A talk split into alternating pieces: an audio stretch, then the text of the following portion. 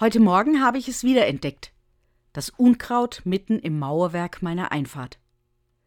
Was habe ich nicht schon alles unternommen, um dieses Kraut endlich von diesem Platz zu vertreiben?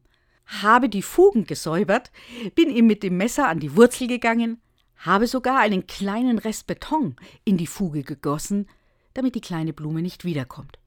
Doch unermüdlich hat sich dieses vermeintliche Unkraut seinen Platz zurückerobert. Ich muss sagen, ich bewundere seine Kraft und Zähigkeit. Auf meinem Weg zur Arbeit denke ich drüber nach, dass diese kleine Pflanze für mich schon lange ein Symbol geworden ist für meine schlechten Eigenschaften und Angewohnheiten, die ich eigentlich auch ganz gerne ausrotten würde. Doch ich schaffe es einfach nicht. Ich beschließe, den Kampf aufzugeben. Vielleicht ist es ja der bessere Weg zu akzeptieren, sowohl dem Unkraut als auch meinen Eigenschaften einen Platz zu geben und eher darauf zu achten, dass kein Wildwuchs geschieht. Als ich mit diesem Entschluss heimkomme, geschieht etwas Sonderbares.